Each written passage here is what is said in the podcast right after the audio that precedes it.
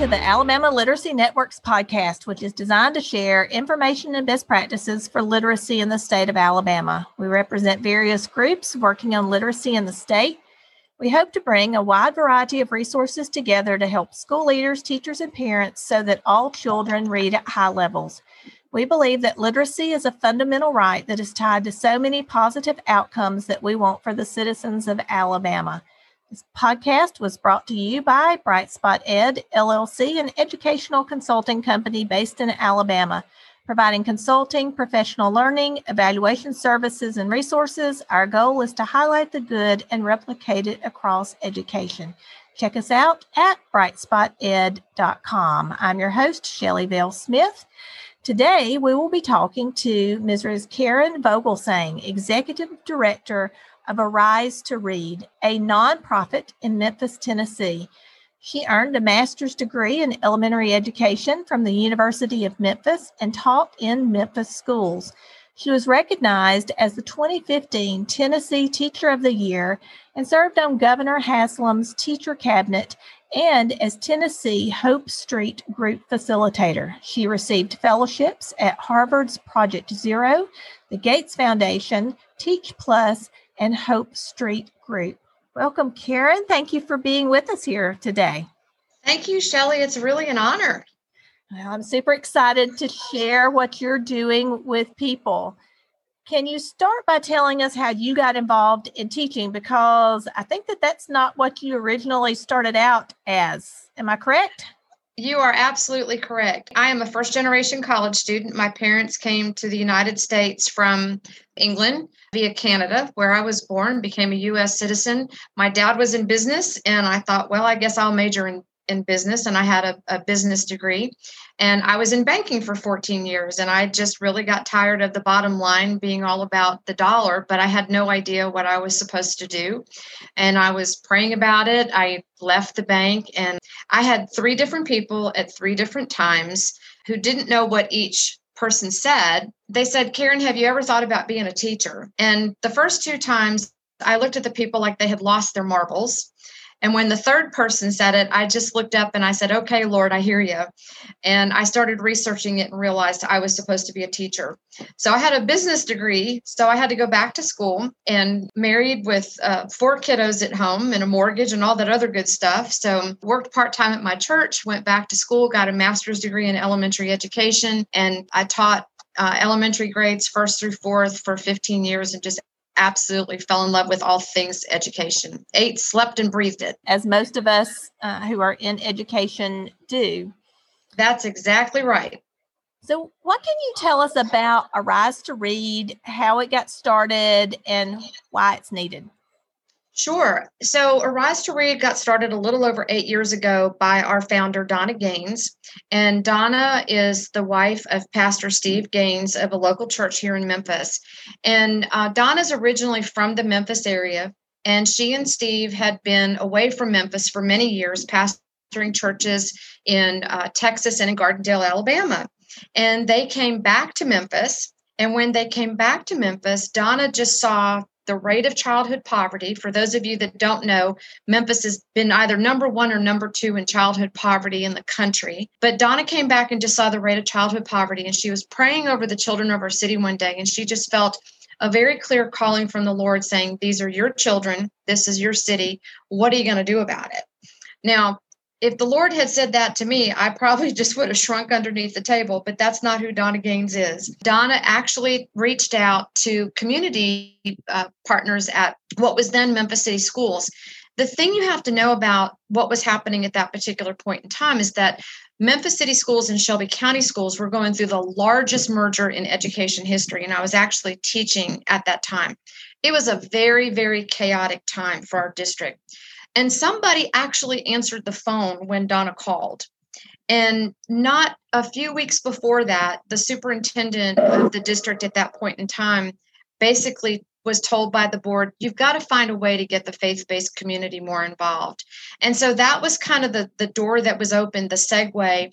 And Donna worked with curriculum and instruction team at Memphis City Schools and came up with this protocol that we still use today. So that that's kind of the origin. And what happened was they piloted the program in one school actually it was researched and vetted with two second grade classes. They saw the impact and then after they got that research back and saw how powerful this was they piloted it in one school eight years ago and it was just phenomenal. And then basically what's happened we don't go knocking on people's doors or school doors. What happens is principals start talking to each other and they find out not only the academic impact for the students but also the social emotional impact it's needed because unfortunately i know people don't like the term learning loss i talked to a colleague the other day in alaska of all places and i love the term he used unfinished learning so whether we're talking post covid pre covid we have children out there that are not on grade level and what we're able to do is recruit volunteers that commit to serving children for an hour a week. They work with the same two children, one each for 30 minutes.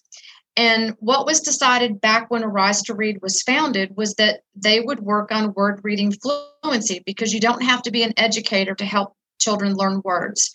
Uh, so they're not working with children on phonics skills, they're not working with children on comprehension skills. They're building this foundational literacy skill called word reading fluency, and they're doing it in a fun and engaging way. For those of you that don't know, word reading fluency is critical for reading fluency, which is absolutely critical for reading comprehension. So, as a result of all that, you know, we have non educators that can go into the school, work with children on a consistent basis. Children fall in love with the volunteers their confidence improves, their motivation improves, their academic skills improve. Teachers tell us that their time on task improves in the classroom. So that's the 50,000 foot view story of Arise to Read. it's a very impressive story. Can you tell us about the results? Because I think that that's what originally drew me to this work was what I had learned about the results that you were having from it. Yeah, so you know, the last full year we had was the 2018 2019 school year. And basically, during that particular school year, we were serving over 1,200 students in rough approximately 40 schools throughout the Shelby County area. And the average pretest score, and we've typically focus with just second graders, the average pretest score was 119, which means those children in second grade were reading at a beginning first grade level in terms of sight word fluency. When we post tested the children, their average post test score was 321, which is just that's the average. I mean, we've had some students get as far as you know reading all 1000 words. But that's two grade levels of growth which is just absolutely phenomenal. We only had 19% of those students on grade level at pre-test. We had 67% on grade level at post-test. So a significant increase right there. And i think when we looked at our data from last year we were actually two weeks away from post-testing our students. About the same number of students 41 schools and we were able to post test some of those kiddos. And for the 1920 school year, the average pre test score was 120. So those second graders had only, you know, gained another one word, right? So they're still on average reading at a first grade level. The average post test score for the children that we were able to get data on, the average post test score was 402. Wow. So, yeah. now, much smaller sample size than our previous year, but all that's to say that that roughly in the last two years the children that we've worked with have basically gained three grade levels of growth which is just incredible. And I, think even beyond the academic growth when you start talking to children about the impact that arise to read has had on them i think one of my favorite stories my, one of my favorite stories has got to be kendrick when we first met him, he pre-tested about word 147. So, and he was in the middle of second grade at that point. He post tested at word like 997. But even, and he did that in the semester with his volunteer. In fact, they post tested him before the semester was ever over. So then we just focused on reading comprehension skills, reading fluency and comprehension. But what he said was just more powerful than those numbers. He said, when my coach first came to me, we don't call him tutors, we call them coaches. He said, I didn't like reading, but when my coach started showing me stuff that was in books, I just couldn't get enough. And it just doesn't get any better than that, that in my book. Mine either. I mean, that's what all of us want is for kids to love reading like we Absol- love reading. Absolutely. Yep. Absolutely. I love it. With the pandemic, programs like this could be even more important next school year as schools and communities are looking for innovative ways to finish out that unfinished learning. What are your thoughts on this unfinished learning for students in Memphis? Well, I'll tell one of the interesting things that's happened for us here is the largest district in Tennessee is Shelby County Schools. And the overwhelming majority of the elementary schools, actually all of the schools, they're Title I schools. They're in very high poverty areas. We are currently number two in childhood poverty. And while poverty isn't considered an adverse childhood experience, it certainly does create challenges for children and families. There have been equity issues in terms of access to internet and computers, and the district did a great job making sure that they could get children devices and, and hotspot internet access but they have been either at home or in a virtual learning site learning online and we have not been able to go into the schools, but we have been able to partner with these nonprofit sites. And we had about a third of our volunteers willing to go face to face and provide Arise to Read support at these nonprofit partner sites. So we've had an opportunity to kind of see what's happening for learning with children in this kind of environment. And we know from all the statistics that are out there that so many children living in poverty often start school one, two, three grade levels behind, even when they're starting kindergarten, first grade. So, a lot of the asynchronous work that the children had to do was at their grade level, not their instructional level. And as a result of that, there is no doubt in my mind that there has been learning loss. We we pre-tested some children this year. We worked with children from kindergarten all the way to middle school. We pre-tested all of the children that were in these nonprofit sites. And, you know, a kindergartner, somebody in kindergarten, you would hope would be able to get through the first 25 words, or a first grader would be able to get to word 100. We had kindergartners and first graders that couldn't get past the first five words on the Fry Sight Word list. And those are words like the, of, is, and a. So we've seen firsthand that children are very far behind. And so the need is great the need is great. And I think the great thing about the Arise to Read program is it meets each child where they are, whether they're below grade level, on grade level, or above grade level. If they can read all 1,000 words, they don't need us. But if they can't, we can help them grow to their next level. That's an impressive um, recovery and gains for students for you to be seeing that kind of growth. For people wanting to become involved, what does this really mean in terms of the time, the cost, the commitment? The cost is very minimal. We do have sites outside of Shelby County that have partnered with us to use our program. And, and basically, the biggest thing is if somebody, whether they're an individual, a nonprofit, or a church, the first and most important thing they have to have is a connection with an elementary school. From there, they've got to have a principal that says, Yes, I would love to have this program in my school during the school day because we are a during the school day program. We're not an after school program. The principal is making a commitment to giving Arise to Read a minimum of two days a week and an hour on each of those days. And my recommendation as a former educator is to give us time during reading instruction. Certainly don't take children out of math instruction or anything like this. This is an intervention. This really is an intervention, and it can definitely be tied to data that's coming out of the classroom. As I talk to different people that are interested in getting the program started, we need somebody that's going to be that main point person to be able to train, to be able to coordinate. The principal's making that commitment for two days a week.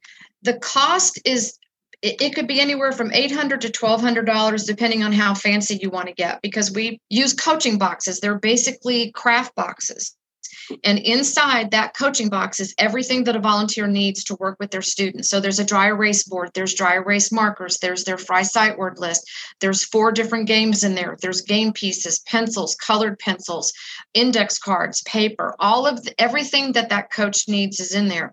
So really, once you basically invest in that initial those initial supplies and after that all you're doing is replacing consumable items the time commitment what you're asking volunteers to do is to commit to serving an hour a week and typically our school year is the middle of september to early april we get out of schools before state testing starts so that principals and teachers can focus on the, the test prep that takes place in schools so it's the way I like to describe it is the Rise to Read program is extremely impactful. It's very structured. Anybody who can read and pass a background check can do this. And it's not all of us have a story about a teacher that's made a difference or an impact on us in our lives. And I always tell the volunteers that we train, you can be that voice for that young elementary student that says, I know you can do this. Because when the volunteers start to see how excited the kids get when the kids walk in the room and their faces light up when they see their volunteer, when they see the kids getting excited about reading and see that they can do that, then they keep coming back year after year to serve another crop of students. So that's kind of another 50,000 foot view story of, you know, what what happens. It's a simple structured program, but it is very impactful. Is that 800 to 1200 dollars per learning coach or for the school? For the whole school. Yeah. That's a bargain. I know. It's very inexpensive. So, normally, like I said, we focus on second graders. So, our average second grade uh, number of students in second grade in our schools here is usually between 75 to 100 students. And what I usually recommend is obviously working with the school administrators and school teachers to identify those students who would best be served by a program like ours.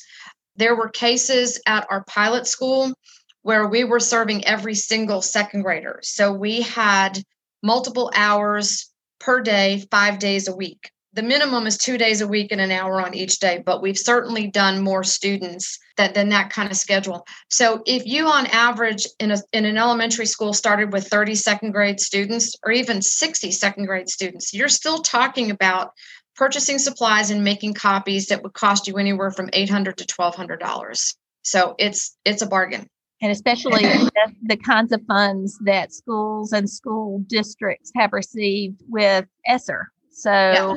Just give it a plug for those wise use of funds. This program started out as an opportunity for churches to become a part of the solution to the literacy problem, but is now spread to even some businesses. Can you tell us about how that happened and why you think businesses are getting involved in this? It happened because Donna had a connection with another church member with a business, and there was an elementary school down the street from that business. The, the employer allowed the employees to go down to the school during their hour for their one day a week and coach their two students. And you know, basically it just took off from there as we started sharing that story. And when I first came on board to Arise to Read three years ago, one of the first things I did was speak at a, a Wise Heart Foundation luncheon. And I had I, really had no idea who was in the in the audience. It turned out it was mayors and business leaders and all that sort of stuff, and that just opened up more doors as well. What they realized is that the work that we were doing is helping to educate the future workforce what we know is that if children that are reading on grade level, especially for children living in poverty, by the end of third grade, they have an 89% graduation rate, which is the same for children coming from middle income families. So, if we're really going to make a difference for kids, we have to do this early in their education. We can't wait until they're in middle school or high school. It's way too late then. We're currently working with a seventh grader right now that was pre tested on a second grade level. We can't wait that long. It just makes the gap get wider and wider and wider. And businesses want to see their employees invest in community service. And so, what's happened is one business leader has talked to another business leader. And what many of our business partners have done is what it costs us to run a school. We, we call it a, a financial partnership adoption. They're covering our costs for that school. And so, then this relationship is building, and you find out that maybe they're short some backpacks or some school supplies, and you end up having service that spills over beyond Arise to Read. So it's been very, very powerful to see the business community. And then what happens is they start talking to their friends and family, and then they want to get involved, and that helps expand our volunteer base. So it's just a win win all the way around. And what a great model for them to be able to tap into because a lot of times businesses want to help, they just don't know how. Exactly. We often hear about faith based organizations working with schools. For people who might be unfamiliar with this type of partnership, what can you tell them about the boundaries of what these volunteers are doing around faith versus reading? Absolutely. So we know what the rules are in terms of anybody's faith and talking to children about their faith during the school day. So, when we do the training, we talk about the fact that regardless of your faith, whatever it is, you are not to discuss that with the child. We are a Christian organization, so we always share for those that are in the audience as believers. We just basically say, look, this might be our belief. We cannot share it with the children. That's not our place but by your example, you are being the hands and feet of Jesus without saying that you're being the hands and feet of Jesus. I have two stories. One man is an atheist, and he said, I don't believe in all that stuff that you believe in, but can I still tutor kids? I said, Can you read? He said, Yes. I said, Then absolutely, we need you. Where can we? Let's sign you up. And I had another sweet lady, she's Jewish. And Diana said to me after she came to a training, I didn't know anything about her. And she came up to me and she sort of put her finger in my face. She said, "I'm a Jew. Is it okay if I if I volunteer?" And it's like, Diana, can you read? She said, Well, of course. I said, Well, then absolutely you can. You know, it worked out that with Donna's background as a pastor's wife, she was just very connected, obviously, in the faith based community. So as she would start to do presentations with women's groups and things like that, more and more churches became involved. When we want to share the gospel, then we work with a school to create an, uh, an after school Bible club and that's definitely not anything that's required or mandated. That's just something that we could guide a church if they wanted to do that sort of thing. But the focus when we have volunteers in the school building during the school day we are there to help children become excited about reading and helping them become proficient readers so that when they do leave third grade they are reading on grade level. Absolutely. This really is a mission field in our backyards that so many people could help and do on a regular basis and not have to travel to a foreign country. And so I am so excited about this opportunity for people. For people who want to know more about starting a Rise to Read in their community, what should they know and how can they learn more? Well, they can learn more by going to our website, and that's arisetoread.org, and it's A R I S E, the number two, read.org. And there's a contact form. There's also some information for outside of Shelby County. There's a, um, a tab on there about that where you can learn more about it. If you fill out the information form, that will come to me and then I'll schedule a time to talk. Everybody, since being in this role for the last three years, everybody's entry point is different. I talked to a pastor in Kansas City once and I said, Well, he was interested in wanting to get Arise to Read started. I said, Do you have a, a relationship with the school? No. All right, well, you need to get a relationship with the school. I talked to a lady in Texas on Friday. Her husband is a pastor. They're moving to a new church. The church has already got a partnership with the school. So for them, it's a matter of going to the principal and sharing with the principal about the Rise to Read program and seeing if it's a fit. Yeah, everybody's entry point is different. And if there's interest, go check out our website. If you want to learn more, fill out that form, and then um, we'll end up having a conversation together and I can share more about it and answer any questions someone has. Fabulous. And I know that you and I have spoken before about there are places in Alabama that have been doing a Rise to Read.